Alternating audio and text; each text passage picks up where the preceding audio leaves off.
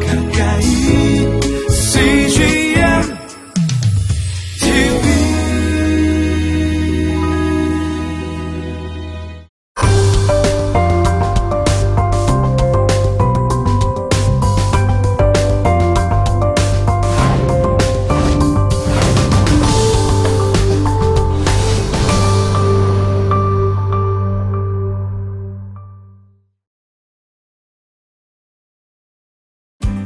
여러분의 관심사인 월급, 또 보수, 임금 이런 이슈에 대해서 성경적 원리를 찾아보고자 합니다. 사도 바울이 말하는 거죠. 자족하는 마음이 있으면 경건에 큰 이익이 된다. 근데 여기서 피해야 될 오해가 있습니다. 승진하고 싶거나 어, 기업가라면 이윤을 더 추구하고 싶거나 이런 것에 대한 욕구를 누르고자 하는 것도 아니고요. 자족하는 마음이 또 그래서 안 된다는 걸 말하는 건 절대 아닙니다. 왜냐하면 어, 해야 돼요. 우리가 다. 더 받아야죠. 승진도 해야죠. 그러나 여기서 가장 중요한 것은 뭐냐면 이것을 원하는 이유와 동기가 중요하다는 겁니다. 왜? 물질의 풍부함을 통해서 더 큰 일, 하나님의 나라를 위해서 어, 일도 할 수 있고 그런 것들을 위해서 열심히 살고 거기에 대한 대가를 받고 하는 것들은 너무나 훌륭한 이유와 동기가 돼요. 두 번째 원리는요. 그럼에도 불구하고 맞아요. 누구나 정당한 대가를 받을 권리가 있습니다. 그 다음에 이제 고용주들을 향해서 어, 좀 얘기를 해볼게요. 에스겔 34장에요. 백성들을 돌보지 않는 악한 지도자들을 향한 메시지가 나옵니다. 근데 이것을 현대판으로 하면 일터에 적용해 볼 수가 있습니다. 첫 번째, 고용자 위주의 경영은 잘못된 것이라는 겁니다. 두 번째로, 하나님께서는 관리자나 지도자들이 고용인들을 어떻게 대하는지를 보신다는 거예요. 이 현대로 하면 고용주에게 원하시는 모습이에요. 이것이 우리가 일하는 목적입니다.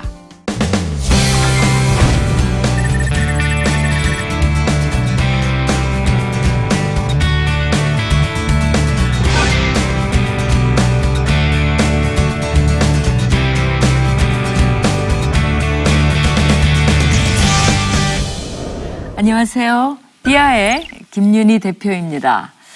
아, 지난번에 강의했던 거 기억나시나요? 보수, 임금, 뭐 월급 이런 것에 대해서 좀 생각해 봤는데요. 자족이라는 단어 쓰고 다니시나요? 그게 무슨 말이냐고요? 궁금하시면 지난번 강의를 한번 돌려보시면 좋겠습니다. 자, 오늘은요. 아, 하나님께서 일에 대해서 어떻게 우리를 인도하시는지, 어, 그걸 어떻게 구분하는지 거기에 대해서 한번 살펴보도록 하겠습니다. 제목은요, 일에 대한 하나님의 인도하심 구별하기. 여러분들은 지금 하고 계시는 일이 하나님의 뜻이라는 거 어떻게 알고 계시죠? 어떻게? 뭐 하나님의 음성으로 말씀해 주셨나요? 어느 날 깨어보니까 그거 해라 그래갖고 꿈에서 그래서 막 그 일을 택하게 되셨나요? 글쎄요, 아, 스토리가 다 개인마다 다를 거라고 믿어요. 어떤 분들은 어 빨리 가르쳐 주세요. 저는 지금 뭐를 해야 될지 모르겠어요. 하나님 뜻이 뭔지 모르겠어요라고 고민하고 계신 분도 계시겠죠. 거기에 대해서 오늘 좀 가이드라인을 드리고자 합니다. 오늘의 어, 포인트는요. 특정한 종류의 일에 대한 하나님의 인도하심을 어떻게 분별할까에 대한 주제를 다뤄보도록 하겠습니다. 자, 몇 가지 원리가 있는 게 편하시겠죠. 첫 번째는요. 특정한 일에 대한 아, 직접적이고 명백한 부르심. 여기에 대해서 한번 생각해 볼까요? 우리한테 명백한 부르심은 딱 하나입니다. 그건 뭐냐고요? 바로 예수님을 따르라는 부르심이에요. 이게 모든 사람을 한 방향으로 가게 하는 겁니다. 그러니까 여러분이 다른 거 일체 생각하기 전에 이거부터 결정하세요. 나는 예수님을 따를 준비가 돼 있는가? 그 다음 질문이 뭐예요? 그럼 예수님을 따르는데 어, 이 어떤 일을 하면서 따라야 되는가라는 질문이 이제 두 번째 질문이 되는 거죠. 그렇죠? 어, 준비되셨나요? 그러면 그 다음 포인트로 넘어가 보죠. 아까 특정한 부름에, 어, 부름에 대한 어, 것에 대해서 한번 생각해 봅시다. 사실 어, 구약에서 뭐 신약에서 나오는 그런 부르심 있죠. 이런 것들은 극히 드뭅니다. 뭐 전체 합해봐야 100명도 안 돼요. 예를 들면 방주를 지으라고 노아를 부르셨죠. 모세 아론은 출애굽의 임무를 주셨죠. 또 사무엘, 에레미야, 아모스 선지자들은 특별한 목적으로 음성으로 직접 부르시기도 하십니다.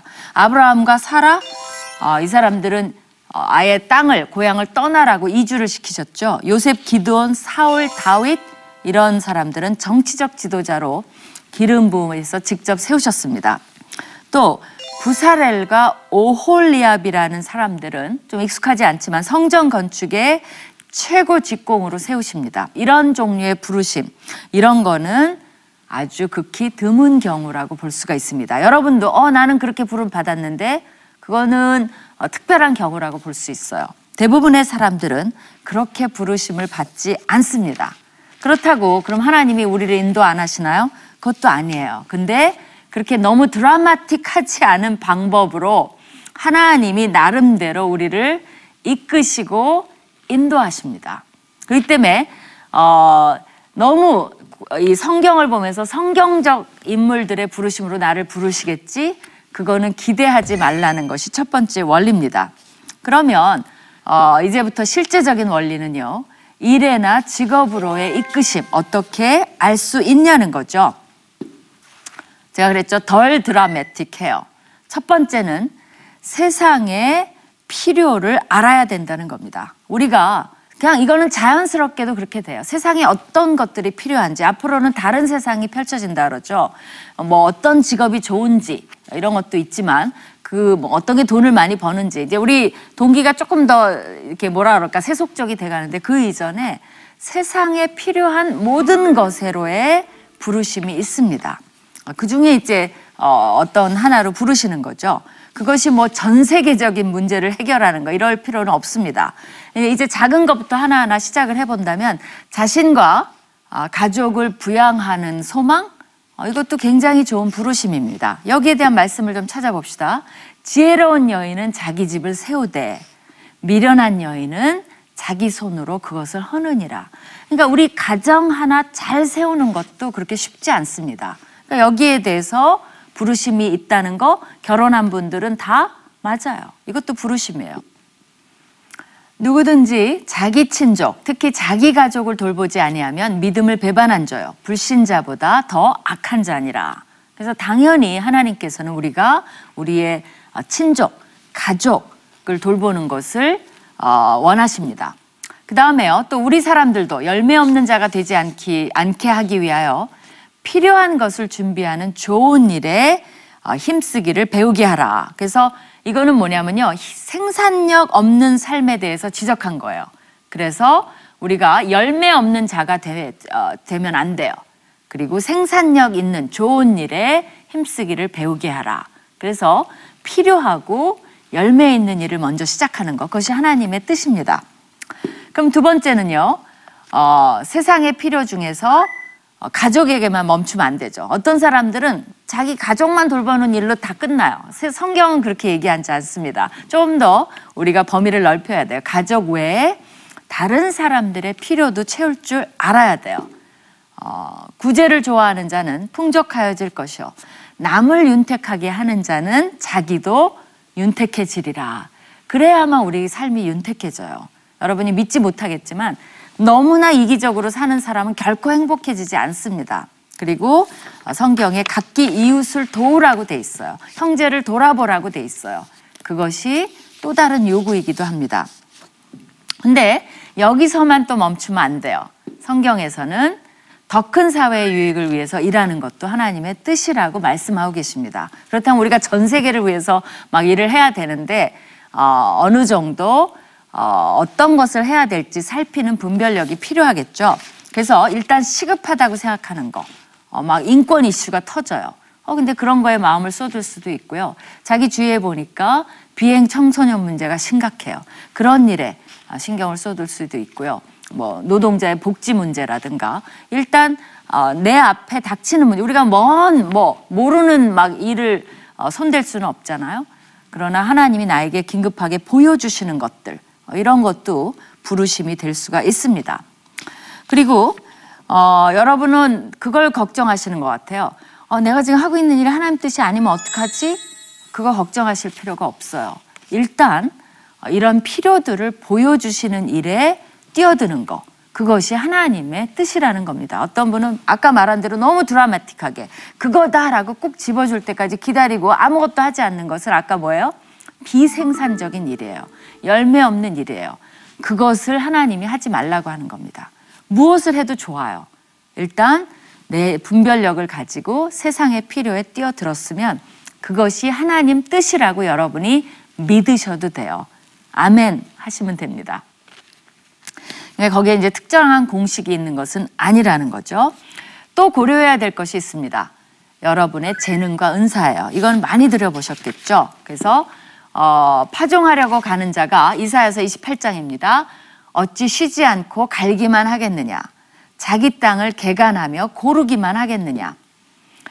지면을 이미 평평히 하였으면 소회양을 뿌리며 대회양을 뿌리며 소맥을 줄줄이 심으며 대맥을 정한 곳에 심으며 귀리를 그 가에 심지 아니하겠느냐 이는 이렇게 막 여러 개를 농부가 알아서 어디는 어디에 심고 어디는 갈고 어떤 건 뭐 일구고 하는 것을 아는 것은 그의 하나님이 그에게 적당한 방법을 보이사 가르치셨음이니라라고 구약에서는 얘기하고 있어요. 그러니까 우리에게 다양하게 많은 것들을 이미 가르쳐 주셨죠. 여러분이 배운 교육이 있으시죠. 경험이 있으시죠. 이런 것도 어, 쓰일 수 있다는 겁니다. 그걸 더 신약에서는 구체적으로 은사라는 말로 표현을 하죠. 우리에게 주신 은혜대로 받은 은사가 각각 다르니 혹 예언이면 믿음의 분수대로 혹 섬기는 일이면 섬기는 일로 혹 가르치는 자면 가르치는 일로 위로하는 자면 위로하는 일로 구제하는 자는 성실함으로 다스리는 자는 부지런함으로 긍휼을 베푸는 자는 즐거움으로 할 것이니라. 사실 이 은사 구절만 묵상을 해도 많은 것들을 발견할 수 있지만 일단은 넘어갑시다. 여러분에게 다양한 은사와 능력을 주셨다는 거죠. 재능도 주셨고 또 성격도 주셨고 이런 것들을 상식적으로 또 우리가 일을 하면서 어, 고려해 보는 것이 이제 중요합니다. 이것이 이제 주로 은사는 어, 교회 공동체를 위해서 써야 된다고 돼 있지만 직장에 얼마든지 적용 가능합니다. 그리고 이 은사들, 재능들의 특징은 뭐냐면요. 공동의 선을 위해서 써야 된다는 거예요. 그거 되게 중요한 거예요. 공동의 선. 하나님이 이런 것들을 여러분에게 재능, 좋은 경험들 왜 주셨냐면요. 바로 나만을 위한 것이 아니에요. 그러니까 성경에서 철저히 배, 배제하는 거 하나가 뭐냐면 이기적인 거예요. 왜 그런 줄 아세요? 이기적이면 좋을 것 같죠? 많은 심리학자들이 얘기합니다. 이기적인 사람은 불행해요. 우울해져요. 나중에 친구가 없어요. 결국은 자기만을 위한다는 것이 자기를 가장 이렇게 증오의 대상으로 만드는 방법이 이기심입니다. 그래서 성경에서는 자꾸 뭐를 강조하냐면 공동의 선, 남, 세계 이거를 강조해줘. 왜 그런 줄 아세요? 그래야 내가 풍요로워지고 행복해져요. 이것이 비결이에요. 여러분이 이렇게 살아보세요. 한번 해보세요. 어떤 게 더 행복한지. 그래서 어, 이런 재능 이런 것들은 모두 어, 공공의 선을 위해서 어, 사용을 해야 됩니다. 어떤 것들은요. 어떤 사람은 어, 난 은사 재능 모르겠어. 그거는 해보면 또 발견될 수 있어요. 알고 접근하는 사람이 있고요. 그냥 아까 말한 대로 세상의 필요대로 하다 보니까 어, 이제 점점 발견되는 사람도 있습니다. 또 어떤 경우는 굉장히 싫은 일을 하다가도 어, 자기 은사를 발견할 수 있어요. 그러니까 여러분이 어떨 때는 그냥 주어진 일을 하다가 은사를 발견하는 경우도 굉장히 많다는 거. 그러니까 너무 막 영적으로 드라마틱하게만 생각 안 하시고 계시면 여러분 하시는 일들이 다 하나님이 얼마든지 어, 좋은 길로 사용할 수 있습니다. 또 하- 어떨 때는 하나님이 저런 목표를 갖고 계세요. 근데 여러분이 엉뚱한 데 와 있어요. 괜찮아요. 그것을 통해서 저쪽으로 가시는데 하나님이 이것을 유용하게 사용할 수 있습니다. 그래서 어, 기대하시면서 지금 이것이 싫든 좋든 어, 내가 뭐 잘 못하든 어, 지금 사회 초년생들은 열심히 하시는 것이 굉장히 중요합니다.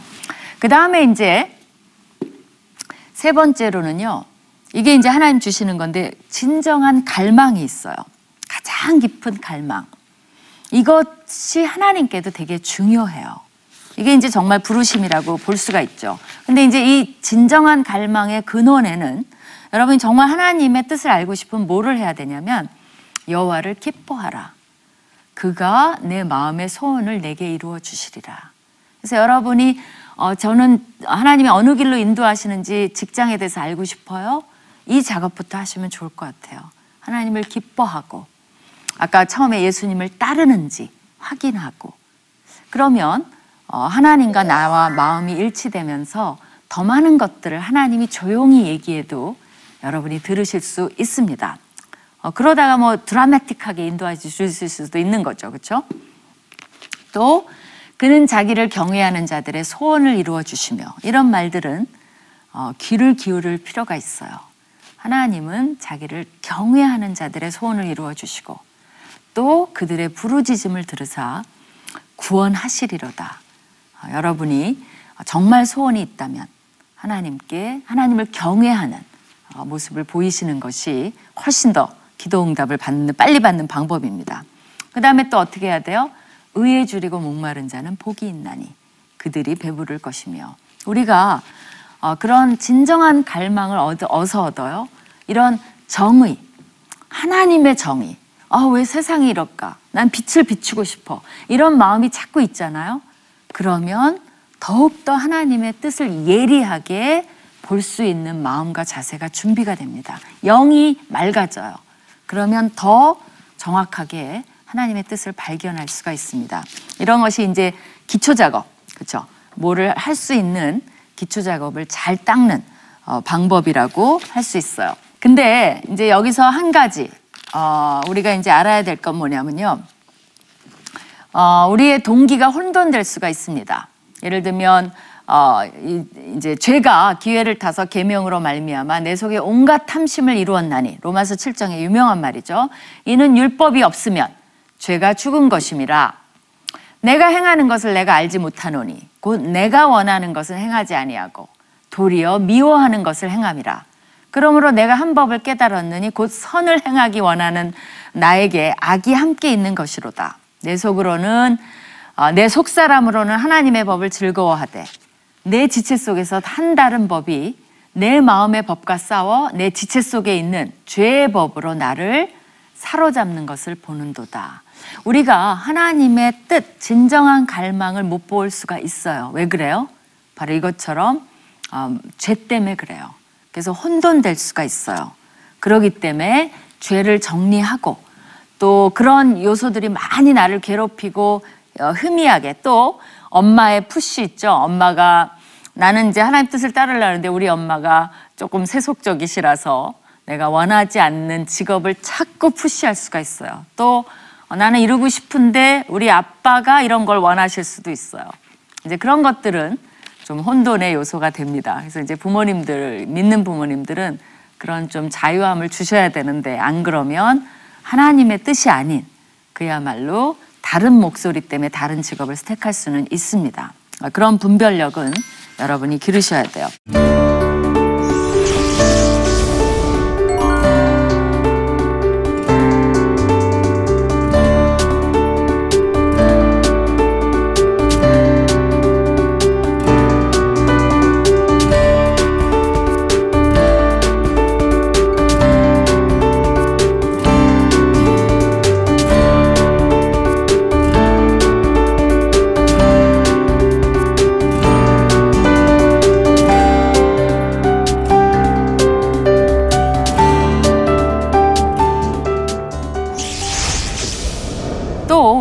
알아야 될 거는 주님 안에서의 자유예요. 뭐가 내가 지금 이루고 있으면 하나님 뜻이 아니면 어떡하지? 뭐 그러면 내 인생이 어떻게 되는가? 그렇지 않아요. 어, 어떤 상황에서도 하나님은 꽃을 피워 주십니다. 그러니까 염려하지 말고 시- 잘못 선택할 자유도 있고요. 실패할 자유도 있어요. 어, 네, 그거에서 여러분이 어, 정말 자유하셨으면 좋겠어요. 기뻐하셨으면 좋겠어요. 그리고 이 어, 세상에서는요, 지금 현재 여러분이 원하든 원하지 않든 여건이 되지 않아서 원하는 직업을 못 얻는 사람들이 대부분입니다. 지금 청년 실업이 많이 늘어나다 보니까 상황 때문에 어, 원하는 직업을 얻지 못해요. 어, 그러니까 우리는 뭐를 배워야 되냐면요. 자기 현재 직업을 좋아하는 법을 배워야 돼요. 그렇기 때문에 여러분이 자신의 직업을 좋아하는 법을 배우는 것이 굉장히 중요합니다. 현재 하고 있는 일이 불만족스럽더라도 그 안에서 어, 완전히 그걸 마스터하는 거예요. 그러면 그것이 하나의 기술이 됩니다. 또 다른 일로 연결될 수도 있다는 겁니다. 그렇기 때문에 어, 현재 주어진 일을 정말 작은 일에 충성하는 거. 어, 그것이 일터에서 핵심적인 원리입니다. 그렇기 때문에 거기 불만하고 이게 하나님 뜻이 아니야. 뭐 나는 잘못된 곳에 있어. 내 은사에 안 맞아. 그 자체가 하나님 뜻이 아니에요. 그 태도가 하나님 뜻이 아니에요. 어, 그런 것을 여러분이 생각을 해 보셔야 됩니다. 세 번째는 하나님의 이끄심을 따를 수 있도록 준비하는 거예요. 이거 굉장히 중요합니다. 어, 어떤 그 학생이요. 대학교 때 어, 자기는 이제 단기 선교를 가느라고 막 모금을 하고 해갖고 이제 열심히 갔다 왔어요. 사실 뭐 그것이 무슨 준비라고 볼 수가 있겠어요. 그런데 이제 은행에 취직을 하는데 어, 그 자기 예화를 그 면접관 앞에서 했대요. 자기가 이제 어디 뭐 종교단체에서 어딜 가서 어, 돈을 모금을 해봤다. 그때 막판까지 모금 액수를 다 채웠다. 그러니까 자기는 딴 건 몰라도 사람을 설득하고 돈을 다루는 일은 이미 다 경험을 해봤다라는 것을 예화로 들었답니다. 그거 하나가 다른 어떤 인터뷰 하는 사람들보다도 독특했대요. 그것 때문에 합격했다고 확신을 하더라고요. 그러니까 어떤 거라도 좋아요. 여러분이 현재 맡겨진 것을 열심히 하면 그것이 어떤 걸로 인도할지는 누구도 모릅니다. 그렇기 때문에 기쁨으로 하고 최선을 다해서 하고 어, 그런 선교 갈 때 모금하는 것도 전략적으로 하고 해보고 막 계획도 세워보고 이런 모든 것들이 하나님이 더 큰 일에 이끄시는 어, 준비가 된다는 겁니다. 우리가 요셉도 따지고 보면 그렇죠. 누가 감옥에 있는 것, 그건 종신형이거든요. 감옥에 있는 것이 총리로 이끄는 그 꿈 해몽 하나 때문에 총리로 이끄는 길이 됐을까요? 근데 요셉이 보면 단순히 꿈 해몽, 해몽만 한 게 아니거든요. 감옥에서 신임을 얻는 사람이 됐다는 겁니다. 저는 그것이 요셉의 정말 인생의 이 준비에 그러니까 어디 가서나 그는 최선을 다한 거죠. 그렇기 때문에 어, 나중에 추천을 할 때도 이 사람이 요셉이 꿈 해몽은 잘하는데 엉망진창이고 그 중에서 제일 게으른 죄인이고 그랬으면 아마 추천 안 했을 거예요 왕에게. 근데 그의 면모와 함께 그의 재능을 인정했기 때문에 왕에게 추천이 된 거죠. 그러니까 우리가 어, 그런 것들이 우리 삶에 좋은 예화가 됩니다. 자, 그 다음에 어, 하나님의 이끄심을 분별할 때 굉장히 중요한 요소가 소위 말하는 공동체예요. 공동체는 여러 가지가 있죠. 뭐 교회 공동체만 있는 게 아니라 가족 공동체, 친척 공동체, 친구들 모임, 또 교회 물론 공동체. 자기가 속한 공동체에 속하면서 거기서 어, 어떤 길로 인도하시는지 주위 사람의 조언을 듣는 것은 굉장히 중요한 겁니다.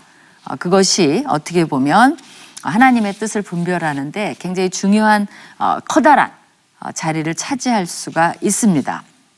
이 정도 가이드라인을 주고요. 그 다음에 또 다른 이슈로 넘어가 볼까요? 교회 사역. 더 높은 수준의 부르심인가? 라는 주제입니다. 많은 사람들이 전도사, 선교사, 목사, 성직자, 목회자와 같은 그런 교회 사역자들이 다른 어떤 일보다도 하나님의 더 높은 부르심을 받은 것이라고 생각을 하기 쉽습니다. 중세 때는 진짜 그랬어요. 수도승이나 수녀들이 다른 일반적인 삶보다 더 신성하다라고 했고 그것이야말로 소명, 부르심이라는 단어에 적합하다라고 그렇게 말을 했습니다. 근데 우리가 일가 영성에서 분명히 얘기를 했죠. 교회에 관련 없는 일, 직업에도 하나님의 부르심이 분명히 있고 소명이 있고 하나님이 강하게 역사하실 수 있다는 겁니다. 교회 사역이 다른 일에 비해서 더 높은 부르심이 아니라는 점을 어, 확실하게 말씀드리고 싶어요. 교회 사역이 아닌 다른 일들도 교회 사역과 마찬가지로 이렇게 말할 수 있을 것 같아요. 기독교적 전업입니다. 그래서 어, 여러분이 일터에 계시지만 기독교적 전업을 하고 계신 거예요. 더 쉽게 말하면 여러분도 일터에서 사역을 하고 계신 거예요. 그죠? 어, 목사님들만 사역을 하고 계신 것이 아니라는 것입니다. 골로새서 3장 23절에 무슨 일을 하든지 마음을 다하여 죽게 하듯 하고 사람에게 하듯 하지 말라 그랬기 때문에 여기 뭐라 그랬어요? 교회 일을 하든지 전적 사역자만 그러지 않죠. 무슨 일을 하든지 다 죽게 하는 거기 때문에 어, 기독교적 전업이라고 볼 수가 있겠습니다. 마지막으로요. 여러분이 일을 하는데 어떤 일을 하느냐도 중요해요, 물론.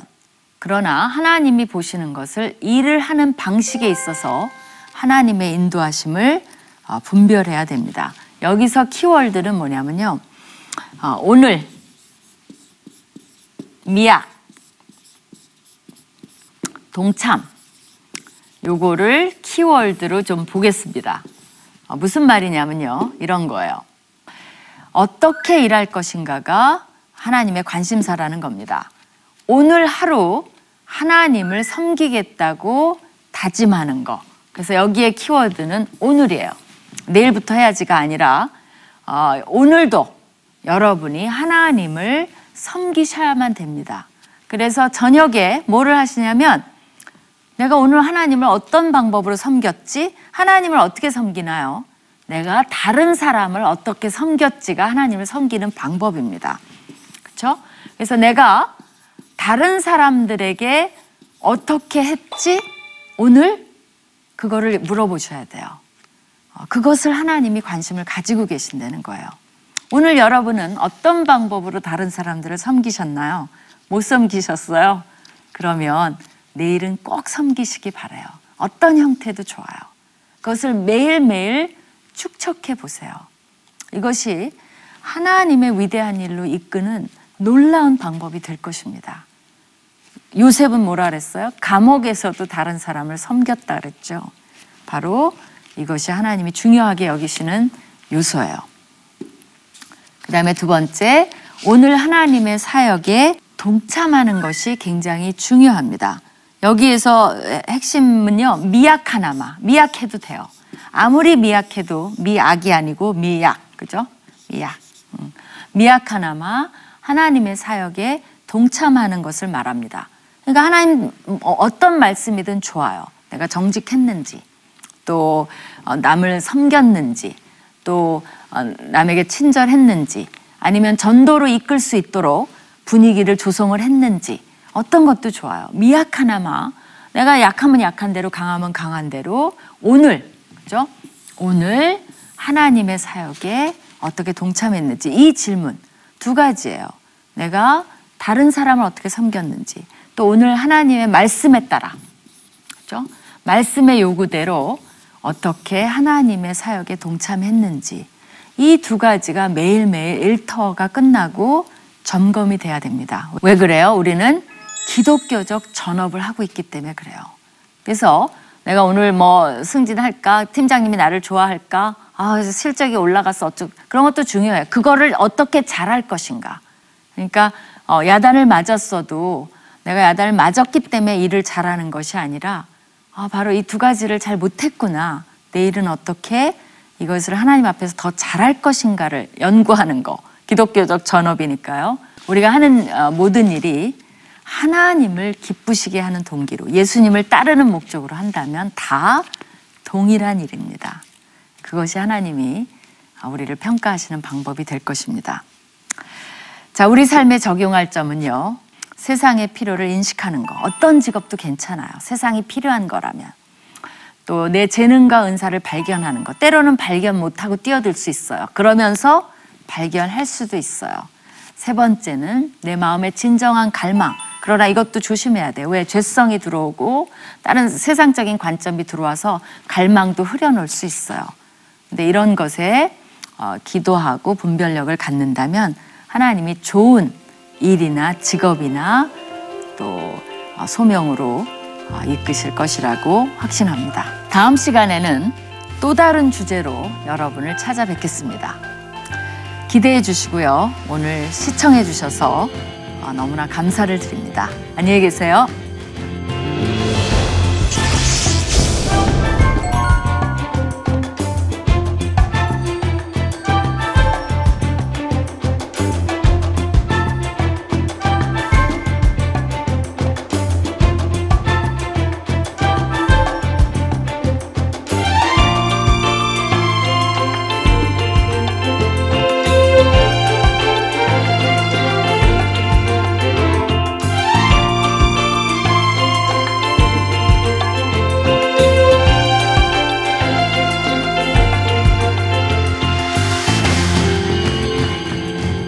이 프로그램은 시청자 여러분의 소중한 후원으로 제작됩니다.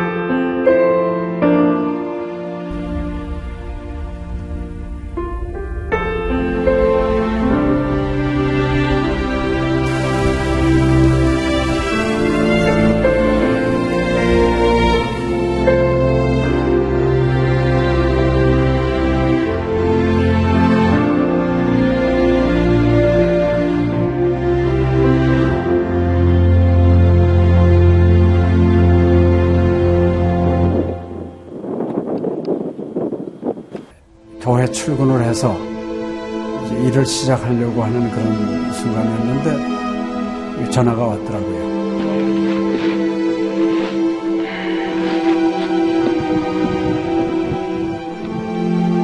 떨리는 음성으로 어, 우리 김성호 선교사가 그 지방사역 나갔다가 전기 사고로 예, 소천을 했습니다. 안 보이죠? 앞이 안 보이고 캄캄하고 막 하나님께 항의하는 기도만 나오더라고요. 하나님 이럴 수가 있습니까?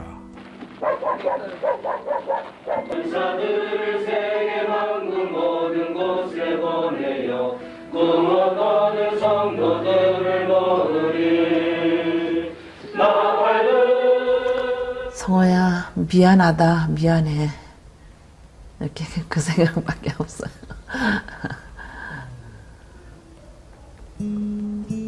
잘못해준 거에 대해서 미안해요. 그냥 예. 잘해줄게 이렇게 빨리 갈 줄 알았으면 좀 더 잘해줄 걸. 아이고, 내가 죽였구나. 내가 아들을 죽였구나. 몽골에 가라고 권했는데, 권하지만 않았으면은 아무 일도 일어나지 않았을 텐데, 걔가 살았을 텐데, 그 죄책감이 막 일어나더라고요.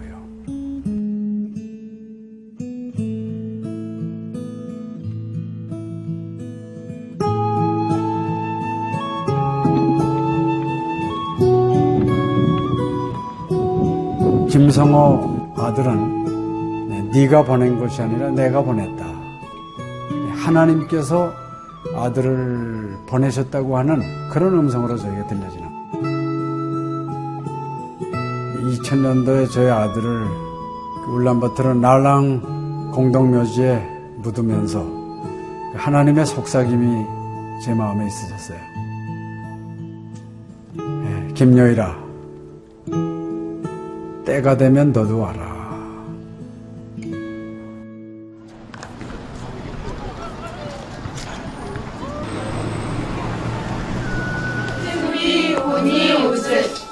허혈. 머리 눈과 귀 눈. 예스 스티키 오면 뒤에 총이. 이제는 여러분들은 새로운 피조물이야. 아다 다 먹기 싫을 때 봤어. 그걸 확실히 내가.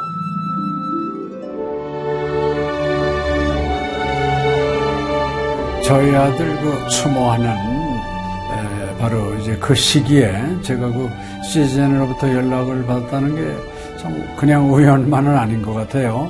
이 선교 현장에 그 교육 프로그램이 많이 빈약하기 때문에 TV 프로그램 같은 걸 통해서 그 조금 부족한 부분을 좀 보충했으면 하는 그런 생각을 늘 가지고 있었는데 아유 너무 참 좋다는 걸 느꼈습니다. 어, 하나님께서 또 저희 가정에 또 우리 제 사역지에 주시는 좋은 선물이 아닌가 저는 그런 생각을 좀 하게 되었습니다. Одоо Монгол болохоор яг христчсэн нэвтрүүлэг гэх юм бол нэг их байдаггүй. Тэр ганцхан зөвлөг ганцхан байдаг болохоор тэр нь ч гэсэндээ сая христнийг ингээд сайн үзүүлч ч юм уу тэ христийг яг шууд ингээд дамжуулах ямарч боломжгүй байдаг учраас ярьж сонсож чадахгүй гэсэн мэд хүмүүс англи сурангаа судаан сурж байгаа учраас а тэрийг бас сонсоод ингэж унших тэтгэл хийж байгаа даа талархалтай нэг зүгээр ингээд нэвтрүүлэг гараагүй штэ тэгээд өхөө яг христчэн бусад орнууд маань яаж мөргөл өрөвт юм өөр бас тхэн хүмүүс ямар хөө байдлаар хүлээж авд ийм хөө байдлуудыг хүлээж авдаг байгаа юм. Монгол ирсэн СЖН-д нэвтрүүлгийнхаа даа тэгээ баярлаа. Тэгээ үнхээр баярлаа. Тэгээ амжилт хүсье аа. Амжилт. сургууль дээр энэ телевизийг бидлсэн баярлалаа. Маш гоё. хайртай шүү. 사랑해요. 감사합니다. CGN